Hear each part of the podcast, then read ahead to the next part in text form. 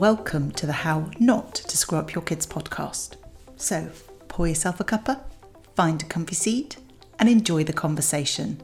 This is episode 90, and in today's episode, Mum Guilt, I want to talk very specifically to mothers and to address what I feel gets stamped on our foreheads literally the moment we become parents, and that's guilt.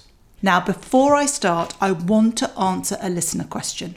Here's Heidi, my amazing PA, and her recording of the question. This week's question is from Sophia. You mentioned in terms of sleep quality that there shouldn't be many toys in the bedroom unless they're there to help your child wind down. I don't have a playroom for my kids, so how can I make this work in my setup? Now, my response now, the reality is most parents aren't in a position to have a separate room within their home where their children have their toys, where their toys live. And even if you are one of the fortunate that is able to do that, toys inevitably end up in our children's bedrooms. So, how do we avoid our children becoming overstimulated at bedtime? Maybe playing with their toys rather than going to bed. Now, you'll remember I talk about creating the right environment for our children when they go to bed in episode five. And that's not just with children, that's about teenagers, about redressing the room. So you move it away from being a playroom or a sitting room or a TV room or a device room into becoming the bedroom. So here are a couple of things that we can do very specifically when we're talking about younger children and toys. The first one is use containers where possible. It's up to you what kind of containers, but what we want to do is we want the toys to have specific homes where they live, whether that's in containers, whether that's in baskets, whether that's in wardrobes. Again, we might not all have the ability in terms of space, but where possible, we want the toys to have a space or a place in the bedroom where they can live. So, one of the tasks that we, that as part of that bedtime routine, is the task is about redressing the bedroom. And you can talk about it. We're making we're moving our bedroom from being a playroom to becoming our bedroom and our place to sleep. So that's one of the kind of crucial things to do. And what we can then do is we incorporate tidying it away because that's a great life skill about tidying and organizing. And eventually our children can build independence. We can build that into their bedtime routine where they do it independently but initially you're going to help them. But what you can also do as part of that is that you can you can then encourage them to keep one toy out that they are they get the privilege of being able to play for a certain amount of time with it and it's up to you whether you have a timer that goes off and then your child put, places the toy down and then goes to bed, or whether they're younger, they have a certain period of time when you come in, it then has to be put away. And then that toy can be left out as well for when they wake up in the morning, and then it's ready for them in the morning to play with. And what you can then do around this is talk about consequences if the toy doesn't get put away. So you're empowering your child, you're giving them that sort of responsibility, you're giving them the privilege of being able to play, and you can factor that in. If you want your child in bed and asleep by 7:30, you just shift bedtime a little bit so they can get 5 or 10 minutes with their the toy and then you have a mechanism that you call time. But you're then teaching them around independence so eventually they'll be able to do it but you can also talk about consequences the consequences if they're not placing that toy down and then getting into bed when you go in for that end of their time, then a consequence is they lose that particular privilege. And when it comes to tidying away toys, they have to tidy all of them. They don't get to keep one out. So you can use it in that sort of the negative consequence, but you can also teach it in terms of the positive consequence of the reinforcement of the fact that they've had that privilege and that you're that because they're so responsible with it, maybe they get to have two toys out. Or maybe instead of 10 minutes, the next day you might give them 12 minutes because they've been so responsible in placing their toys away. So I hope that answers that question. And hopefully, for some of you, it might also give you some ideas. My response to that particular question can be applied across all ages. If you're struggling with a teen or an older child that has got devices, you can the same principle applies around it there being a closing down the room from whatever function it serves before it becomes their bedroom, redressing it, and then coming back in with that fresh perspective of it's a room that's a bedroom that is designed for sleep. So I hope that helps. So back to guilt and more specifically, mum guilt. Now, what I am going to say, in my view, is that mum guilt has always been there. This is not new. It doesn't matter what generation we are, there's always been an element of mum guilt.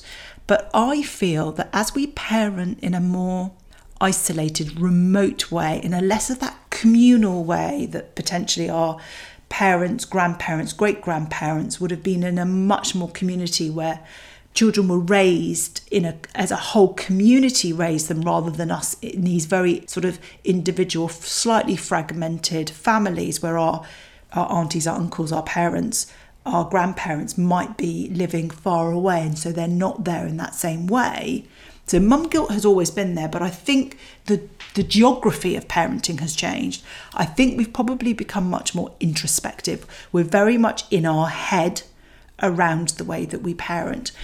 And I would also say from those moment that we are expecting our child, whether that's because we're expecting ourselves, we're pregnant, whether that's through a surrogate, whether that's through adoption, whichever way it is, I think the weight and the guilt of the decisions that we make are so huge.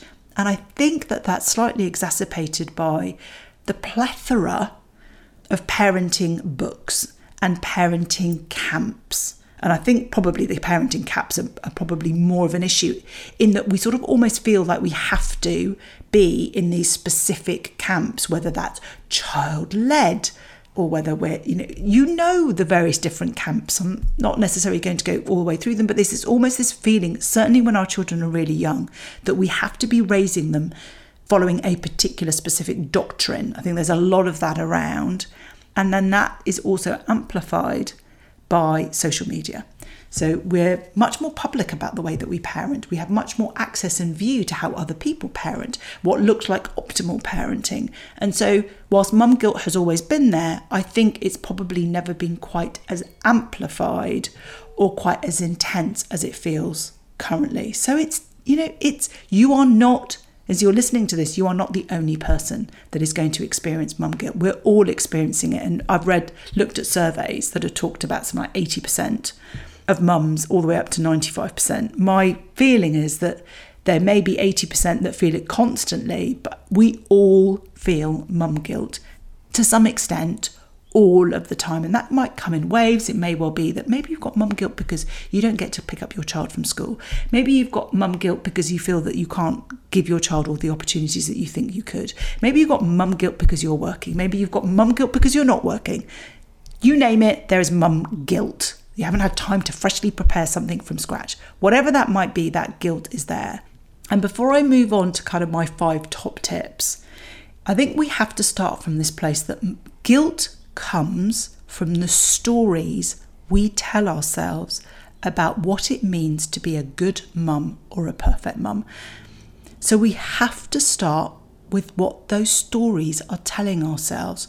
What are they really telling. We have to kind of dig, dig deep. And quite often I talk about the fact we have to do a bit of an audit. And I think that this is something that we really ought to spend a lot of time about because I could talk to you about the fact that it's really important that you take care of yourself that you can give so much more to your children when you've taken care of yourself and that that guilt isn't helpful you know all of these things so i could say to you that the best way to tackle mum guilt is around making sure that you take care of yourself. And by taking care of yourself, you mustn't feel guilty about it because by taking care of yourself, you're giving back more to your child. We know a lot of this stuff already. So I'm not going to start from that. I'm going to approach this whole notion of mum guilt from a slightly different angle on the assumption that you know what you need to do to reduce that mum guilt in lots of ways. You know that self care is really important. You know that that means that you're going to give back more to your children, but you're not doing it. So, why are you not doing it? So, this podcast episode and the strategies that I'm going to talk about are very much based on a I don't need to convince you that there are things that you need to do. You're intelligent enough, you've been listening to my podcast enough to know what you need to do around self care and how important it is for your children that you take care of you. You know it, but you're not executing on it. So why? And it has to start with the story. So before I go through the, my five top tips, I really want you to take some time, whether you press pause on the podcast episode now or whether you write this down and do this afterwards, because there's a reason why you're kind of consumed with this guilt, that you're not acting on changing that guilt. And my view is it's to do with the stories that you are telling yourself. And the stories I tell myself about being a mum will be different to yours. We may share some common themes, but fundamentally, we're going to have very different stories because our experiences up to the point that we became mothers is going to be different, as well as our experiences after we have become a mother. So it's really thinking about and trying to get on a piece of paper without overthinking it. Don't get caught up in it, literally just brain dump all of the things about what are the stories that you tell yourself about being a good mum. So when you get mum guilt about not being able to pick up your child from nursery or not being able to pick up your child from school or not making homemade meals, not being part of the PTA, whatever it might be, that comes from a story that you've told yourself that a good mum always picks up their children. A good mum always cooks things from scratch. A good mum never loses her temper. A good mum's got time and patience. A good mum's great at crafts. A good mum's really creative in terms of knowing what to do with her children at all times. A good mum feels great about being a mum and never resents it whatsoever. Yeah? This guilt comes when there's a mismatch between the story we have told ourselves about what it means to be this good mum, this perfect mum, and how we're living it out each and every day. And we have to start by being really honest. And I'll also be really honest in your pursuit of being honest, you probably won't hit the nail on the head immediately. And that's why it's a really important, I think, that we have a regular reflective practice. However, you do that, whether you journal, whether you just write a few notes, whether you just check in with yourself for five minutes over a cup of tea every single day. What am I feeling at the moment? How am I? How am I reacting to things? Is that me? What's going on in my head? And really getting caught in that. Why am I feeling guilty about this? Why is this showing up for me? Because you will have in your mind a very clear story that you've told yourself. We start telling ourselves the stories from the minute we're expecting. This is the kind of parent I'm going to be. I'm going to be this. I'm going to be that. We absorb information. We take information from when we were parented ourselves, from what we see in social media, what we perceive is happening in other homes. And that starts, that creates the stories, the narrative that we tell ourselves. And that is what drives the behavior. And that's what brings the guilt. So you really need to start with that. And you need to go and revisit that piece of paper or that notebook regularly because that's the starting point. You have to understand. And the reason why I talk about stories is that they're not truths, they're what they these are the things that we tell ourselves, the novels that we create in our mind of what that perfect parent is going to look like. We're always going to be fun. Our children are always going to want to talk to us about everything. We're going to share everything. Yeah, and that doesn't, that's not real. It absolutely isn't real. And we all know intellectually that there is no such thing as a perfect mum. But we have a clear picture in our mind of what we, the story that we're telling ourselves about the mum that we expect ourselves to be. So we have to start with first of all, what's the story that we're telling ourselves? And then, where does that story come from? Does that come from something that I truly believe is crucial? And if I truly believe it's crucial, why do I truly believe that's crucial? So let's take that example of picking up our children, whether that's from nursery, from the childminder, from school. Yeah, we might have that. To be a good mum, that's what I need to do. Well, where's that story come from? Where has that story come from? Has that come from a book? Has that come from something you've seen on social media? Has that come from a friend, a family? So it's really drilling down to what's the story I'm telling myself? Where has it come from? And then how, and we'll look at this specifically at number two, is how is that belief serving me, or more importantly, not serving me? Okay, so that's where we've got to start. We've got to start with that audit. And with that in mind, we can then start putting these five points into action. So the first one is once we've done that, the first thing we've got to do, because you know what you need to do, you know that things need to be different, but you're not acting on it. So the first thing is what's the gap between what you're actually doing and the advice you'd give a friend? So if your friend came to you and said, I feel so guilty because I've my job means that I can't pick up my children and I feel like I'm failing as a mother because I'm not there to collect them. You would give your friend some sound advice. I know you would, because you're giving your friend sound advice every single day. So the question then becomes if you think about the advice that you would give a friend when you're looking specifically at something that you're feeling mum guilt, and then have a look at how big that gap is. Because that's the gap that we want to begin to sort of narrow.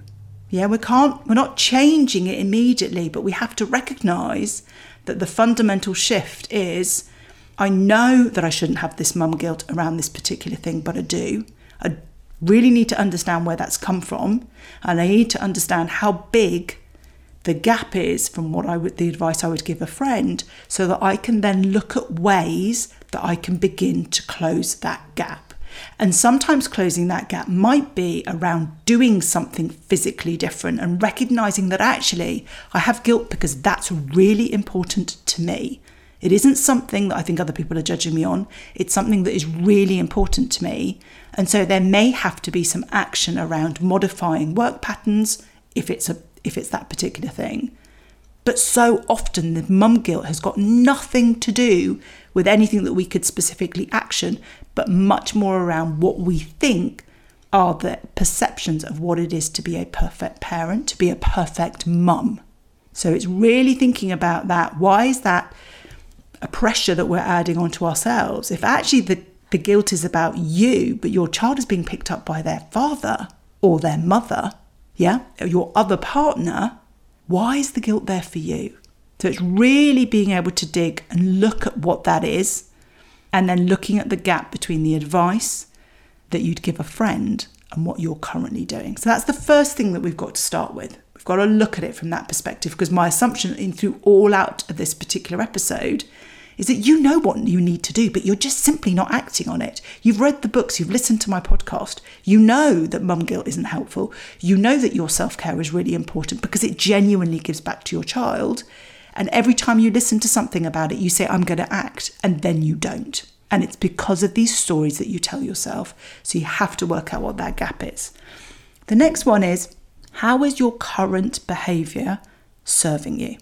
Now, it seems weird to think that behavior that we know is unpleasant is serving us, but our children do exactly the same. We do it all of the time, whether it's to do with mum guilt, whether our children are doing it, or whether we're doing it about any other behaviour. We tend to adopt a similar pattern of behaviour. We repeat it again and again because it serves us in some way. And sometimes it serves us because it allows us to flourish and grow and develop and become the best version of ourselves. But sometimes it happens, it serves us because it might be that right now it keeps us safe maybe that mum guilt keeps us safe because it, it stops us from taking risks, from pushing ourselves out of our comfort zone.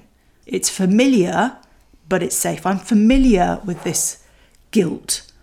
And so, actually, I'd much rather keep doing what I'm doing because that guilt at least helps me strive in some way to be the best parent that I possibly can. Because my fear of moving beyond that is that I might feel that I'm then being selfish. So it sounds kind of slightly perverse, but really consider how is your current behavior serving you in a way of keeping you safe, of helping you stay small, helping you stay within your comfort zone rather than taking that big plunge, which might actually serve you and your children much better. So Look at the gap between what you're doing and the advice you'd give a friend. Look at how your current behaviour might be serving you, or let's face it, actually not serving you. The third one is learning to recognize when those stories play out and what works for you to change the record. So it's not once we once we're aware of those stories that we tell ourselves and how we get ourselves caught up in that, that's not an end of. We don't just do an audit and then that's the end of it. It's like right, all sorted now.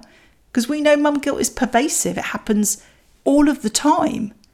But what we need to then be able to do is to learn to recognize when those stories are beginning to play out because as we know with parenting is that the record changes all of the time. We're, we're dealing with different things all of the time. So we may feel that we've dealt with one aspect of mum guilt, something else then pops up suddenly, randomly. So it's we need to learn to recognize when those stories play out with us, what conversations we start having in our head around them, and then being able to work out. And that working out is generally through trial and error. We have to try different things to work out how can we change that stuck broken record that keeps on repeat around those repeated stories so we may feel that we've kind of got it yeah i'm i'm dealing with my mum guilt i'm i'm getting on top of this and then maybe we flick through our social media well i don't but you do because i'm not on social media so i've at least spared myself that but you're flicking through and you suddenly see something and you think, oh my God, I'm such an awful parent because I don't bake with my children, or I don't do this, or they look like they're having such an amazing time on holiday and I don't do that, we don't do this.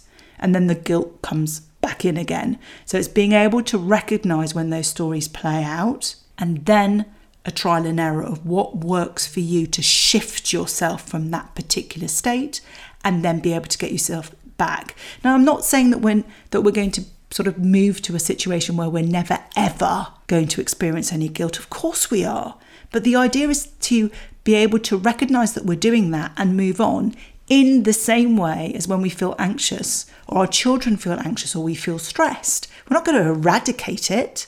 But what we will be able to do is, is be able to recognize, ah, I'm getting that feeling again, that warning sign that says to me that I'm in a situation where I feel overwhelmed right? That's what's happening. I know I need to go to this tool in this toolbox. So it's about working out to be able to recognize when those stories are playing out so we can avoid acting or choosing behavior from those stories, but instead choosing behaviors from more of the actual truths that are happening in that situation. And then also being able to pull out a couple of tools that might be helpful for us in that moment that help us shift out of those stories and step back into the actual reality of what's going on. And that might be around always being ever present and ever playing and ever fun with your children. And it's being able to pull ourselves away from that and recognize that our children are clothed and fed and safe and happy. That if we need to be on a work call for 30 minutes, nothing bad's going to happen. We're not going to screw them up they're not going to suddenly lose all life opportunities because of it. So it's that being able to recognize when we're doing that. The fourth is really about trusting our instincts. I think this is something that I, so we've lost that real gut instinct. By all means, listen to podcasts. I want you to listen to my podcast. I love you listening to my podcast. But listen to the podcast, read the book, read the parenting books that you love, listen to the other podcasts that you love, and then trust your instincts to how you adapt or ignore the advice that you're being given for your family, for your situation. I wrote a blog post a long time ago, and I'm literally obviously about to publish my own book about how parenting books don't work.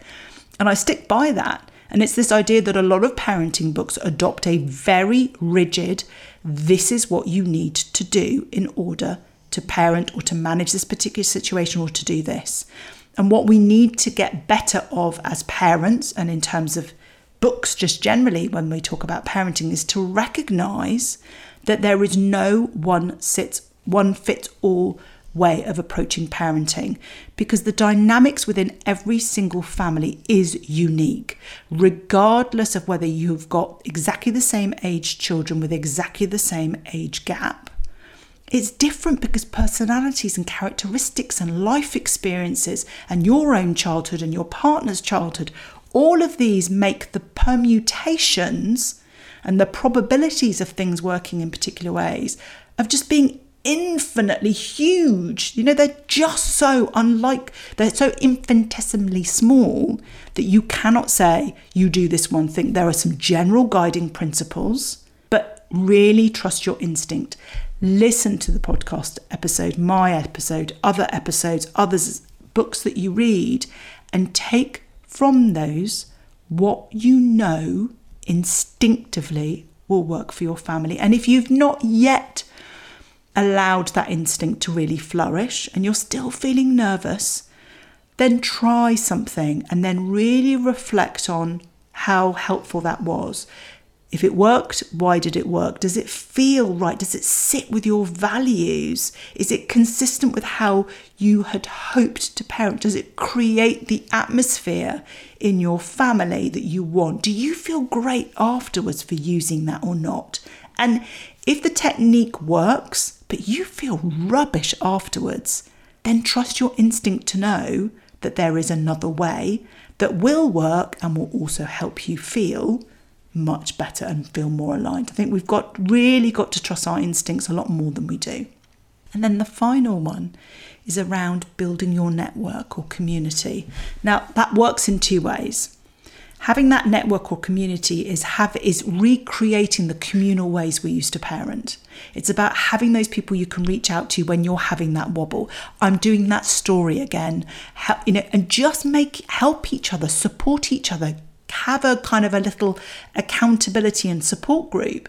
We so often talk about this from the perspective of as an entrepreneur, I've goodness knows how many sort of masterminds and accountability groups that I've been part of that have been phenomenal for me in terms of Maryhan, you said you were going to do this by the next time that we all we met. Why have you not done it? That's the third time that we've met and you've not done it. But doing it in a loving and supporting supportive way. Now, I think as mums we're really great on about enlisting other mothers and and having others that we we talk and we spend time with and maybe we swap spending time with children and we go out and things but how honest are we being about the stories that we're telling ourselves about how we parent how vulnerable are we being and how much are we creating a space in order to be and have those conversations. Now, I will caveat that with we do not want to be open and vulnerable with just anybody.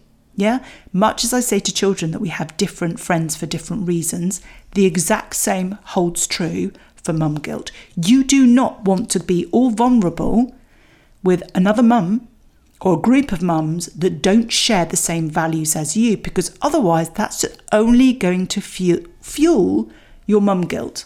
Yeah? If you are ambitious, if you are career driven, if you are guilty about not being present to pick up your children or you're not part of the PTA, you're not doing all of these extra things, and you're trying to be vulnerable to a group where you know they are it's all about their values are very different to yours. They don't understand career. They really for them the whole value is being a stay at home mum. Nothing wrong with that.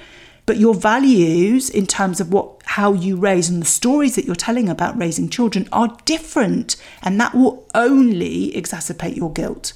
So it's about making sure that you are vulnerable and that you build that network and community with like-minded people where that support and that accountability can truly come into place and it may take you some time it may be that you have to dip your toe and test the water a little bit to find out whether people.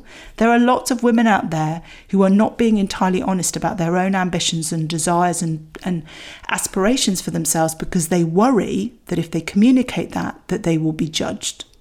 So it will be, you have to kind of seek them out and dip your toe but make sure that you surround yourself with that because they will keep you grounded. They will remind you of the, that you're doing those stories and you can help each other. It's about that being there together for that communal support. So let me recap those five. So it's what's the gap between what you're doing and the advice you'd give a friend? How's your current behavior serving you or not serving you? It's learning to recognize when those stories play out and what works for you to change that record. trusting your instinct as to what feels right and taking in the information that's useful and discarding the rest and building your network and community not only for support but for that accountability. So, my give this week is going to be these top five strategies in a checklist with that usual space so that you can reflect and maybe choose one thing that you're going to work on, but start from that process of getting really honest about the stories that you're telling yourself. So, as usual, head over to my free resource library, drmaryhan.com forward slash library, where you'll find the link to download the resource. All you need to do is pop in your email address and you'll get instant access not only to this week's resource, but all the other free resources across all my podcast episodes. As ever, if you have enjoyed this episode, I would love it if you could follow and review this podcast so that others can find us and we can spread the love. So, until next time.